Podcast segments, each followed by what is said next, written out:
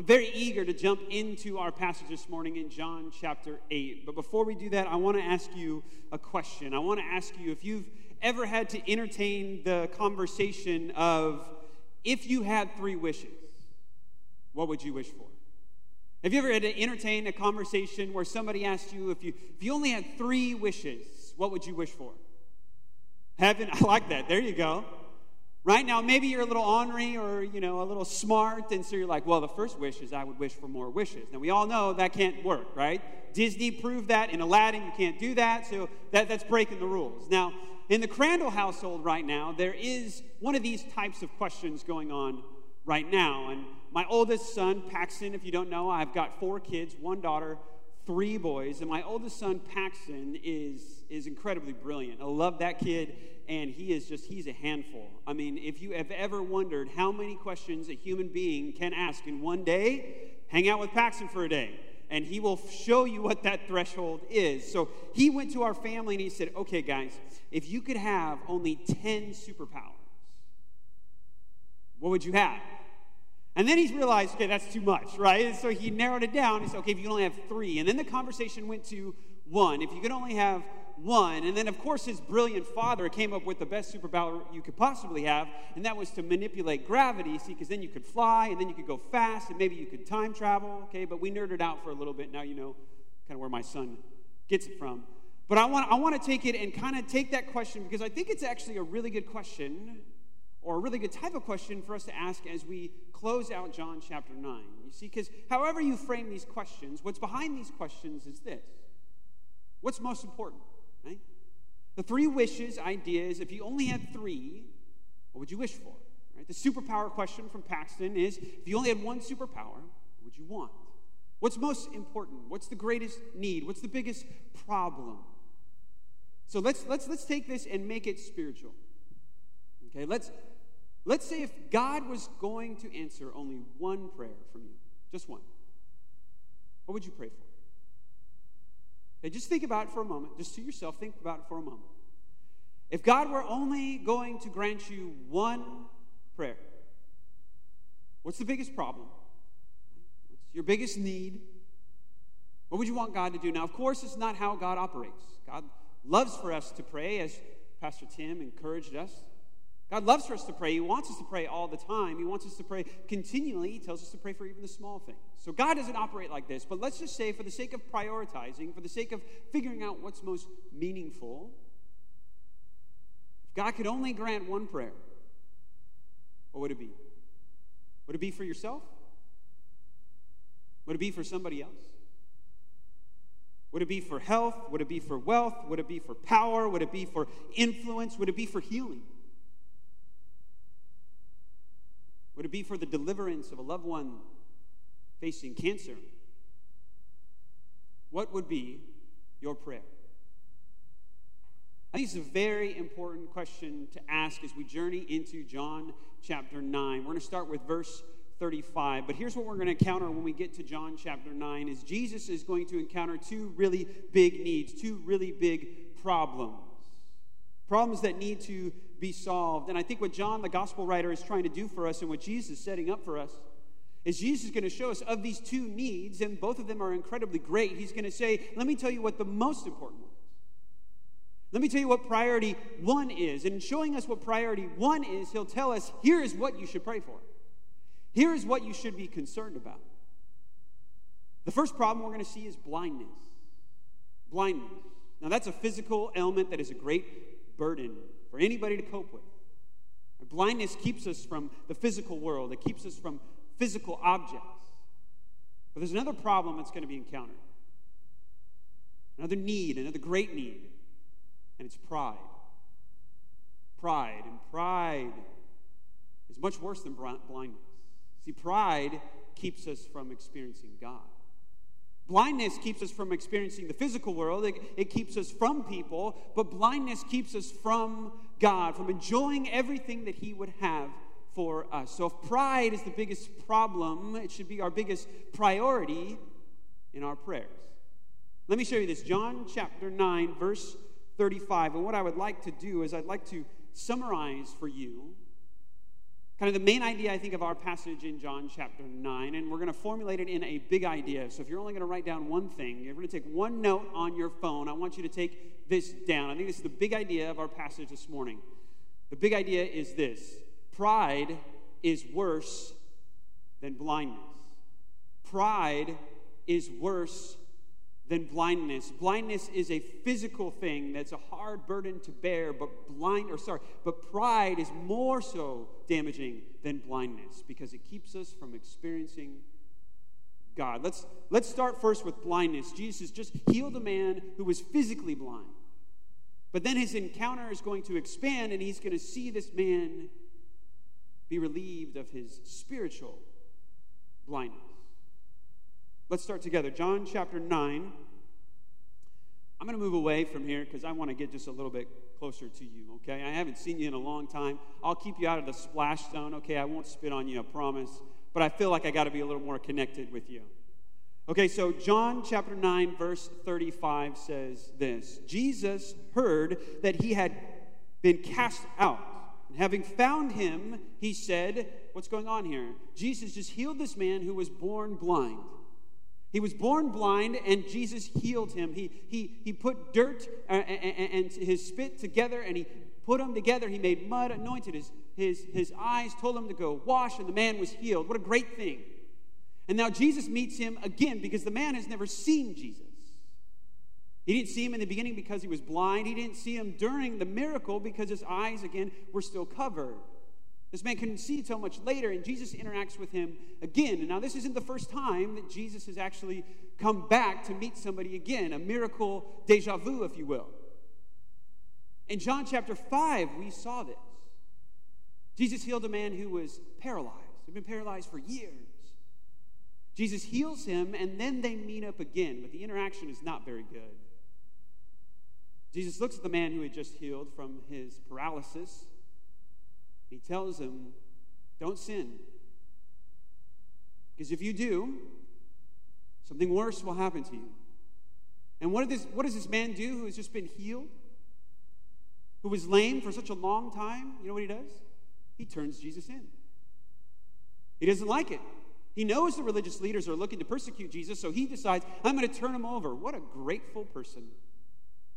And he loved his healing, but he did not like his rebuke from Jesus. There's something bigger going on, right? He wanted to hold on to his sin. So, almost as we encounter this passage here, we wonder are we going to have another negative example? Are we going to have another problem? Is Jesus going to interact with this man who he's just healed, and is he going to have to rebuke him for something else? Well, look at what Jesus asked him. He meets him up again. Verse 35, I'll read it again. And Jesus heard that he had been cast out, or they cast him out. This is the religious leaders. And he found him and he said, Do you believe in the Son of Man? What is Jesus doing here? Jesus anticipates that this is going to be a very good meeting. You can't tell in the English, but in the Greek, Greek is a wonderful language that sometimes the nuances you don't pick up in the English. See, as you construct a question in Greek, you can kind of tip your hand to what you anticipate the answer will be. So, in this case, right here, the way it's structured, the way John structures Jesus' question in Greek, it tips the hand a little bit and tells us that Jesus is anticipating a positive answer. He's anticipating a yes. We could translate it like this You believe in the Son of Man, don't you? Do you hear that now in the English? It sounds like the answer is going to be a yes, an affirmative. That's exactly what Jesus is asking this man. Do you believe in the Son of Man? I know you do. Now, what does Jesus mean by this? What does Son of Man mean? Why does he ask him this question? Son of Man is a rich term for Jesus. He loves it. It's like his number one way to describe himself. It's like his favorite nickname, if you will. If Jesus had one of those colorful little hello tags, it would say, Hello, I am the Son of Man. Jesus loves this title, right? Let me show you in the Gospel of John how it's one of his favorites. Go to John chapter 3. Just three passages, but it's littered. It's just, the gospel is just littered with this terminology, Son of Man. So, what is Jesus asking this man? I anticipate, honestly, that John has not captured the entire conversation that Jesus is having with this man who was born blind. I think he gives us some of the conversation. The reason I believe that is because the term Son of Man is so loaded for Jesus. It means so much. So my, I anticipate that we're only getting a fraction of the conversation that Jesus is having with this blind man. I think Jesus is telling him more. Because the Son of Man term is more than just referring to Jesus' humanity. Look in John chapter 3, verse 14. John chapter 3, verse 14. It says, And as Moses lifted up the serpent in the wilderness, so must the Son of Man be lifted up, that whoever believes in him may have eternal life. What does Son of Man mean for Jesus? It means I am the crucified one. I am the one who will be lifted up. I am the one who will be a sacrifice for your redemption. I am the one who will die on the cross and rise again for the forgiveness of your sins. In John chapter 5, verse 27, we see the same language used, but now with a different, different nuance to it. John chapter 5, verse 27. Jesus says this And he has given him authority to execute judgment because he is the Son of Man. What is Jesus saying here? I'm not just the crucified one. I'm not just the one who will die and rise again for the forgiveness of sins. I'm the one who has authority, authority to judge all mankind. Another chapter. In fact, just one chapter from 527 is 6. 627. Look what Jesus says, how he refers to Son of Man again. Jesus says, Do not work for the food that perishes but for the food that endures to eternal life, which the Son of Man will give you. So when Jesus says, Son of Man, to this man born blind, what is he saying to him? Do you believe that I am the crucified one? Do you believe that I am the Savior of the world? Do you believe I'm the one who has the authority to execute judgment on all mankind? Do you believe I'm the only one who can give you eternal life? Do you believe that's me? Jesus is going to anticipate his answer is what? Yes. Yes, I believe that. Now, if Jesus means all of those things, can we assume this, this man knows what Jesus is saying? I mean, Jesus, this is a loaded term for Jesus, but would, would this man understand what Jesus is saying to him? I want to say, I think he is. I think he does. And here's how I believe that. You remember last week, the, the man who was born blind went to the religious leaders and he told them, guys, this has never been done before, ever. Nowhere in the history of our people, in God's mighty works that he has done for the people of Israel, no one, no one has ever healed a man born blind. And that's true. This guy would be the nerd in our Sunday school class, the kid with all the golden stars on the chart in Andrea's class. Because think about it, even if you're very familiar with the Bible, if I gave you that question, it, can you find one account of somebody who was born blind, then being healed in the Old Testament? You may think you can actually find an occurrence of that. And I want to think less of you if you thought that. I thought that till I read this passage and I heard that man say it and I wondered, wait a second, r- really? Of all the things that God has done, you know, creating everything in six days, uh, that's a pretty big one. Parting the Red Sea, feeding multitudes, making water come from a rock. I mean, this doesn't seem beyond God, and yet the Old Testament has no occurrence of anyone ever who was born blind and then was healed. So I assume from that, this man knows his Old Testament. And when he hears the term Son of Man in his ears, I think he thinks of Daniel. Daniel chapter 7. Daniel chapter 7, Daniel, the great prophet, the prophet living in captivity, in exile in Babylon, watching his people be in change, be in slavery, living under the oppression of a foreign enemy. He sees this wonderful vision God gives him. And in that vision in Daniel chapter 7, he says, I see one like the Son of Man coming, and God gives him an everlasting kingdom. I think this man knows wait a second, wait a second, wait a second. Son of man, I know that term. I know that figure who is coming. I know our great deliverer. I'm waiting for the hero. I'm waiting for the Messiah. We've been waiting since our captivity. Even though that we're back in land, we're not the rulers of this land. We're not the top dogs anymore. We're the bottom of the totem pole. And how does the man respond?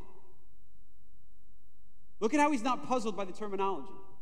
He doesn't say, Son of man, I've never heard of that before. He already has the category in his mind. He's just going to ask Jesus, Who is it?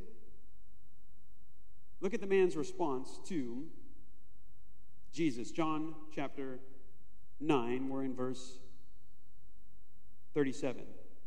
Sorry, verse 36. And he answered, And who is he, sir, that I may believe in him? Do you see how he already knows what Jesus is talking about? Now, maybe Jesus explained more. Maybe he said the things he said in John 3 and John 5 and John 6. Maybe he's already kind of given him the details that he's the Savior, the one who has the authority to judge, and the one who can give eternal life.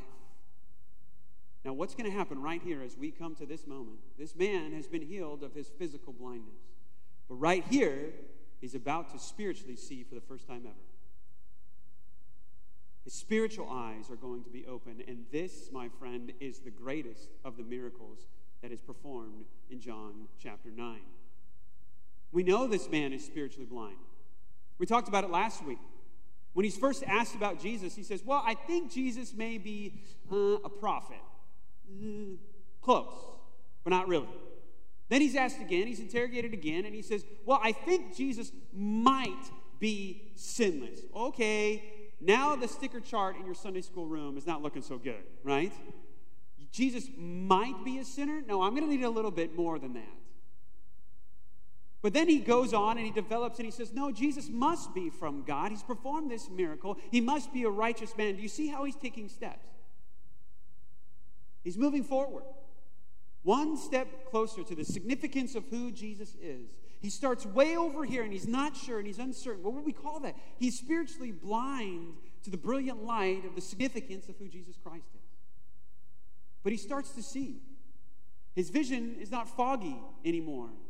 And the next sentence we get to is his final step, the moment his spiritual eyes are open for the first time. Look at his encounter with Jesus. Jesus answers his question and says, verse 38, sorry, verse 37, Jesus said to him, You have seen him, and it is he who is speaking to you. I am the Son of Man. I'm the one who will be sacrificed. I'm the one who will die and rise. I'm the one who has authority to execute judgment. I am the one who can grant eternal life. I am the one who you are waiting for to come, who would have a kingdom that would last forever. That's me. I'm that guy. And look at his response. It's beautiful, it's wonderful, and it's better than receiving earthly sight. Because here's where he receives eternal life. It's wonderful for that burden to be taken from him. To see, to finally be reconnected with the physical world, if you will. To finally see his parents who he's never seen before. Imagine that. But now he can see the Son of God. And now he can have eternal life. Now he can have eternal communion with God. Now he can live under the everlasting dominion of the Son of Man because of his confession. Look at verse 39. Sorry, verse 38. I keep jumping ahead. He said, Lord, I believe. And it says, and he worshiped him. He worshiped him. Now, we can, we can translate these terms. We can translate this term Lord, and we can translate it as Sir, just one of respect. We can even take the term worship and find it used in other literature in the ancient world as to be just respectful, say, uh, of an elder or of an officer or of somebody in high political office. We could take it like that. But does that feel appropriate for our passage right here? I think it just, uh, uh, uh, a, a first glance at this, we say, no, no, no, no. This, this is this is not just him being polite, him respecting a man of higher office. No, no, no, no. There's something more here. This is the only time in John's gospel, the only time where someone is said to worship Jesus. It's the only time John uses that term.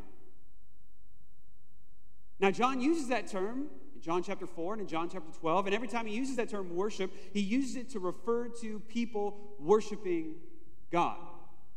So, what does John, the author, want us to do? Does he want us to think respect? Want us to think honor? Want us to think that he's being polite? He's minding his manners, his P's and his Q's, and all those other things? No, he wants us to see that this man is bowing down before the Son of Man.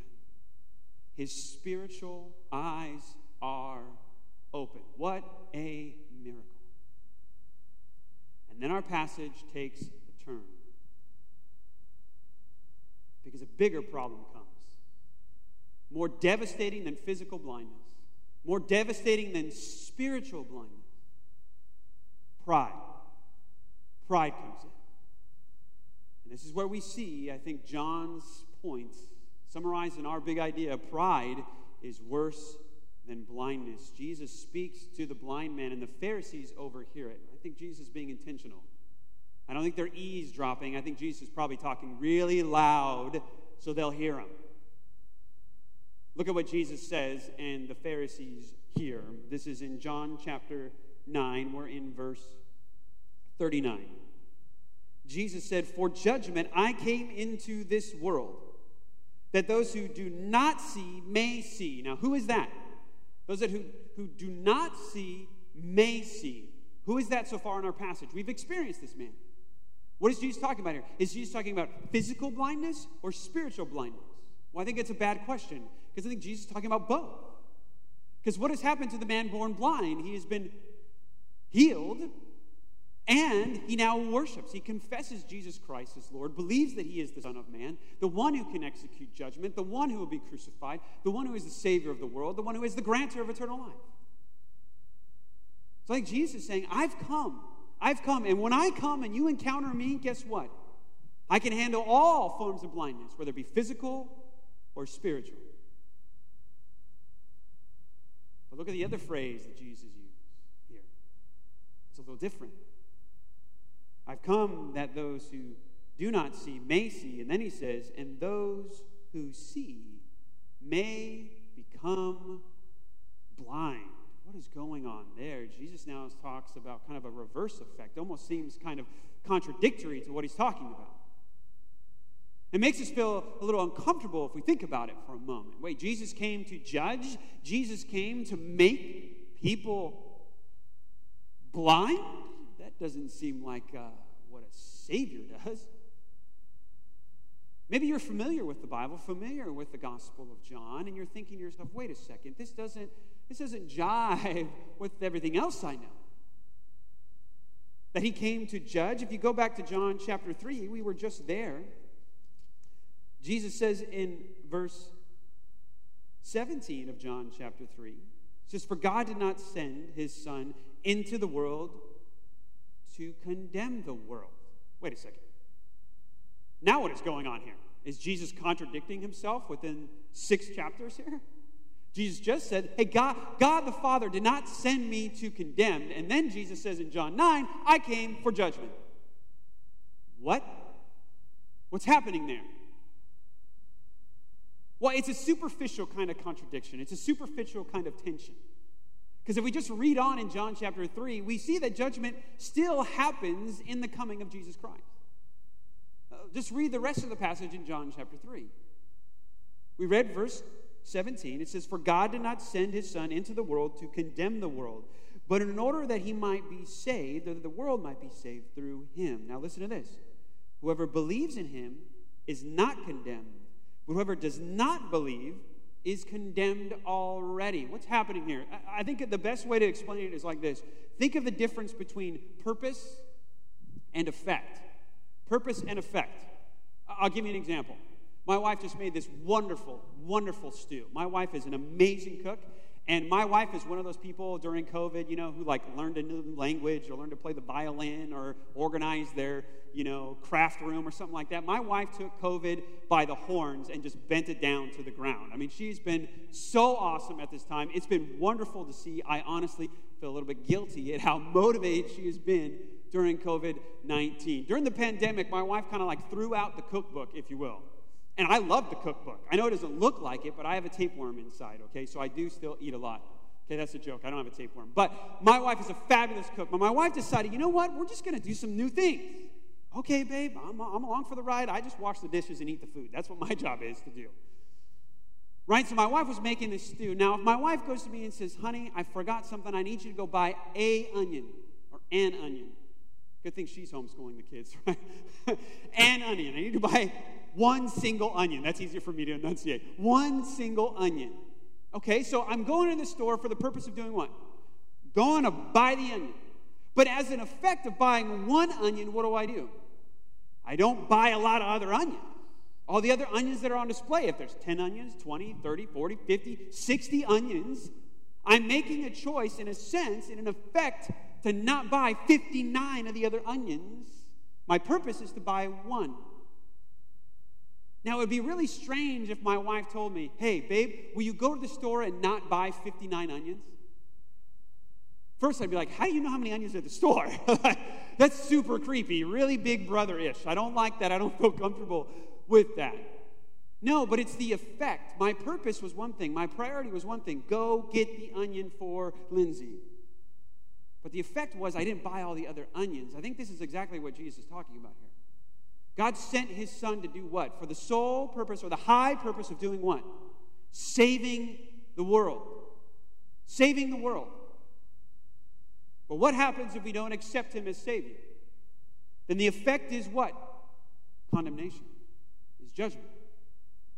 To reject the Savior, now his coming is one of judgment because you have pushed away the only thing that can save you. I think that's what Jesus is talking about here. And I think this is what Jesus is applying to the Pharisees. And look at how the Pharisees respond, because I think you're going to be surprised. I was surprised first time reading these.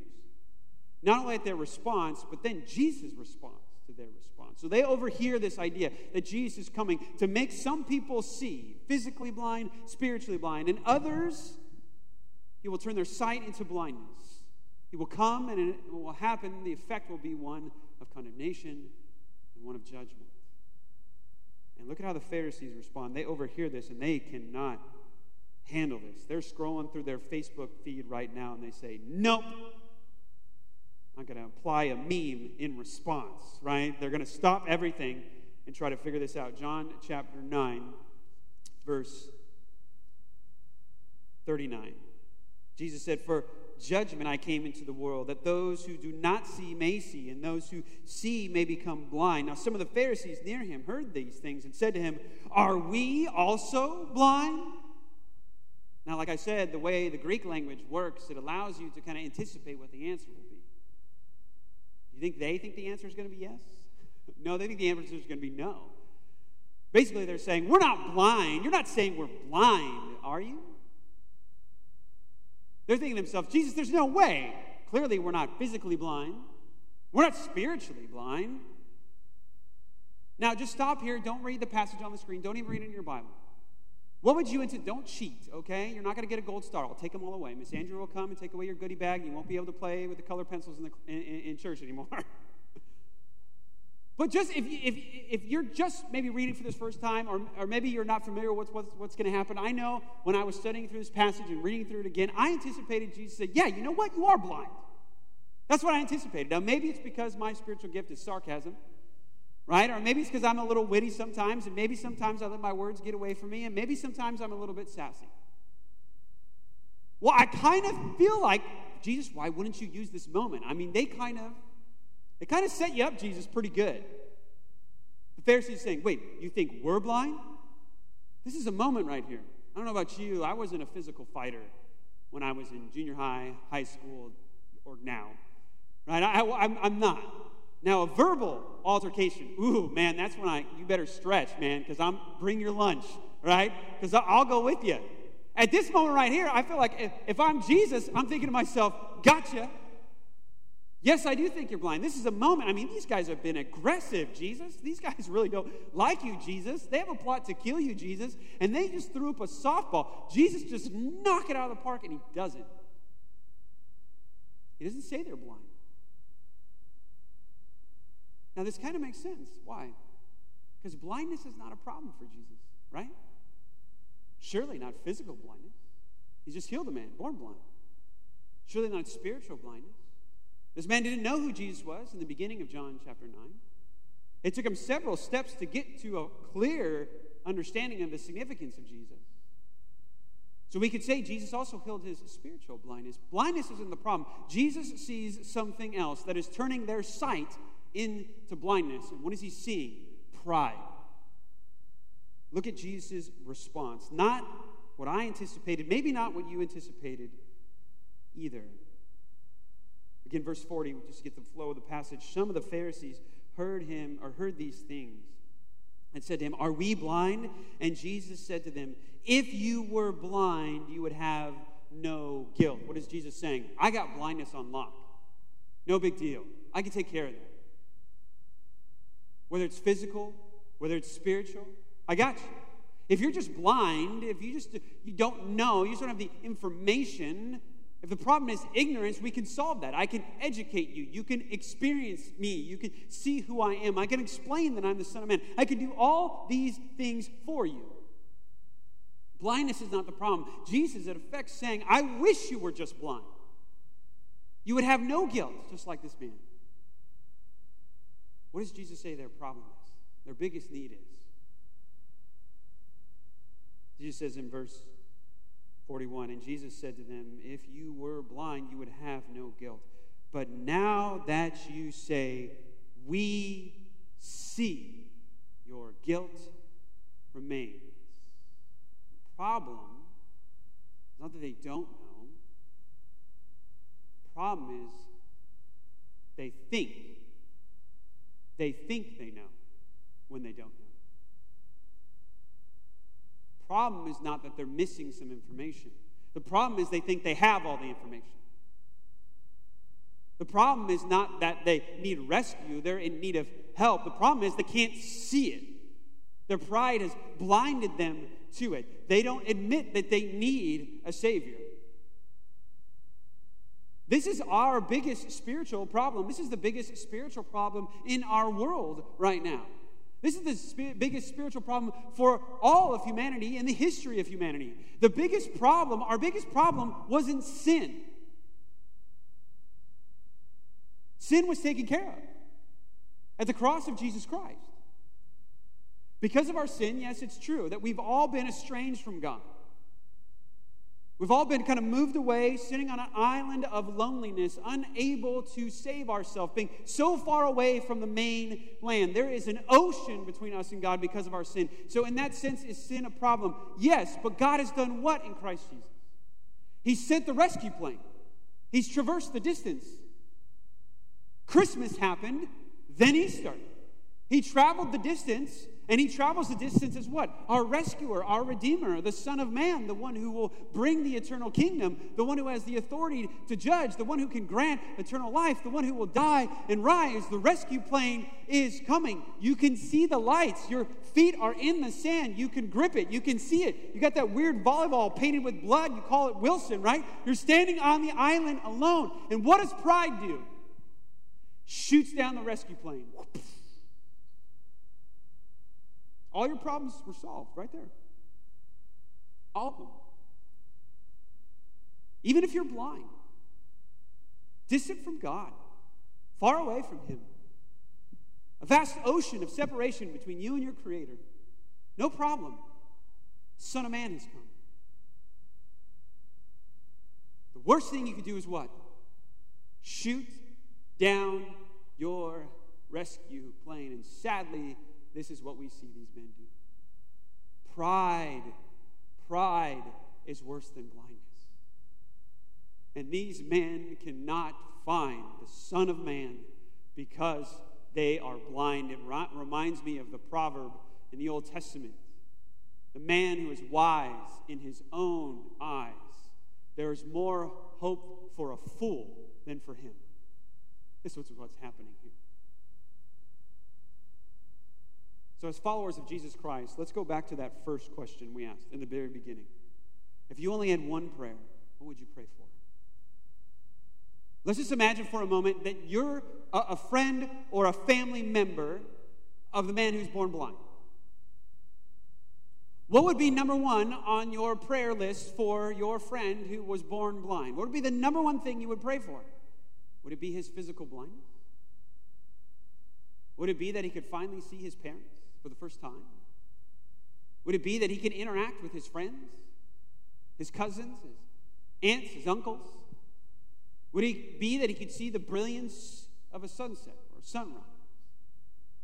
See the vivid colors of a garden? Or would you pray that his pride would be addressed, his pride would be corrected, that he would admit he has a need for a Savior, that he would see he is far from God and he needs help. He needs the Son of Man. What would you pray for? What would be priority number one? As a church staff, as pastors and elders and deacons, life group leaders, and other leaders, we felt extremely burdened over this season. Extremely burdened for our friends and family members who are far away from God. Because as followers of Jesus Christ, we have hope. Yes, is this time hard? It's terrible. It's awful. But we have an anchor to our joy, and that is the Son of God. We know that people are getting sick. We know that people are dying. I know, I know five friends and family members, five, who've died in this season. Some alone, without the comfort, friends or family members. What a terrible way to go. We know there's a pressing need upon us. But if we only had one prayer, one prayer that God would answer, what would be that prayer? Would the prayer be open up the schools? Would the prayer be open up buildings? Would the prayer be restart the economy? Would the prayer be get people jobs? Those are all good prayers. But if you only had one, wouldn't they all fall short if those were the only things we were worried about is earthly provision? Even if the burden was as great as physical blindness, I can't see. I don't know the rosy cheeks of my mom, right? But if we only had one prayer, what would we pray for? We would pray that their spirit would be awakened. They would see the distance between them and God. And they wouldn't shoot down the rescue plane that's come for every single boy, girl, man, and woman in this world. That's what we pray for. So, as a team, we decided whatever God's going to do in this next season, we don't know all the answers. Trust me. We have never said, said the phrase, I don't know, more than we've said at this time. But we know one thing. We believe that whatever God has for Valley Bible Church, whatever task He has before us, we're going to start it with first prayer and ask God, God, would you show us what you want? So we decided as a team. We decided as a team. We, we've been doing this for about 21 days. For three weeks, we've been praying, praying for just one person. Just one person. We've really taken a focus, a laser like focus and we've prayed for one friend or family member who's far away from God. And I'll tell you, just over three weeks, the stories that we're hearing are dynamic. The conversations that are starting are dynamic. The phone calls that come out of nowhere are dynamic. And Valley Bible Church, we're going to ask you to join us in this. Now, we're not going to start today, but we're going to start March 1st. March 1st, we're going to ask you to pray for one person every single day that God would address their spiritual pride and bring them to a saving knowledge of Jesus Christ. And you know what really excites me about this? My prayer is that this is just a rerun in American history. You may not know this, but one of the greatest revivals in American history happened during a time of depression. Not the Great Depression, the one before that, in the 1800s. People were losing their jobs. People were just losing their financial stability. People were just, just had no hope and they were worried. And then one pastor decided, we're going to pray. We're going to pray every single day. I don't know what to do. I don't have all the answers. I'm not an economist. I can't fix the financial structure, but I can pray. So he starts it up. Prays. A couple people come. The next day, more people come. The next day, more people come. The next day, more people come. After only a couple of weeks, the building is full. He can't do anything. Other churches start to get on board and they start filling up. And then cities are filling up. And then, and then it's moving from different cities to different states. And then it moves across the ocean.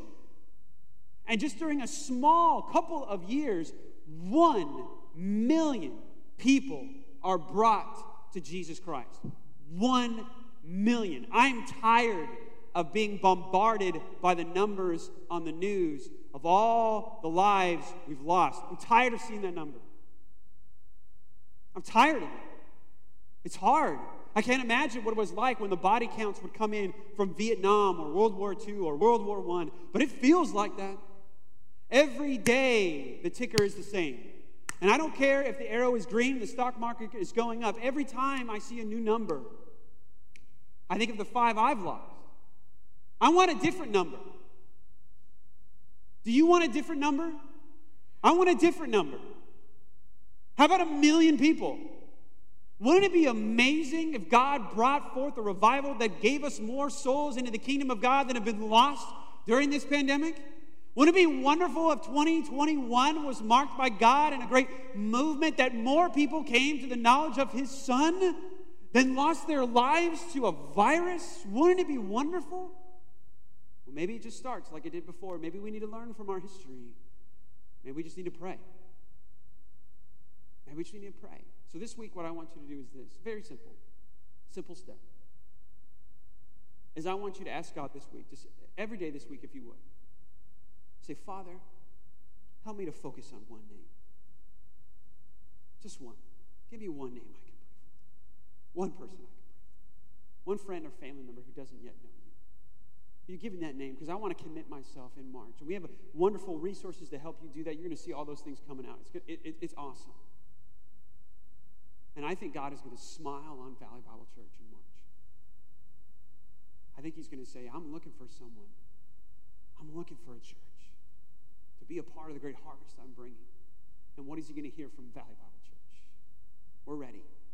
And I'm praying for this person right now. Now, maybe you're not yet a follower of Jesus Christ. Maybe during this season it's been one of searching for you. Maybe you're watching this and you just decided, hey, I'm going to I'm gonna check out this service online because I, I don't know where I'm at spiritually. I'm on a journey and I'm not certain. I'm not certain what are the big answers to life's questions. So maybe that's you. Well, I want to tell you, Valley Bible Church is, is a great place for you. It's a great place for you to be curious, It's a great place for you to ask life's biggest questions. It really is. And I want to tell you right up front the biggest hurdle in Christianity, it's the first one. It's the first one. Why? Because the first one says, I'm in need.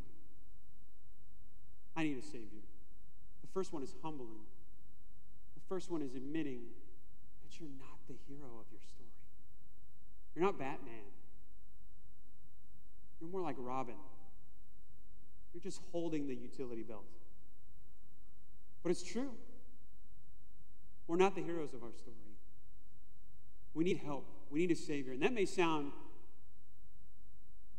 so belittling. But let me tell you, friend, there are hundreds of people in this room, hundreds of people who go to this church who have made that confession. And they would tell you it's the most wonderful confession they've ever made in their life.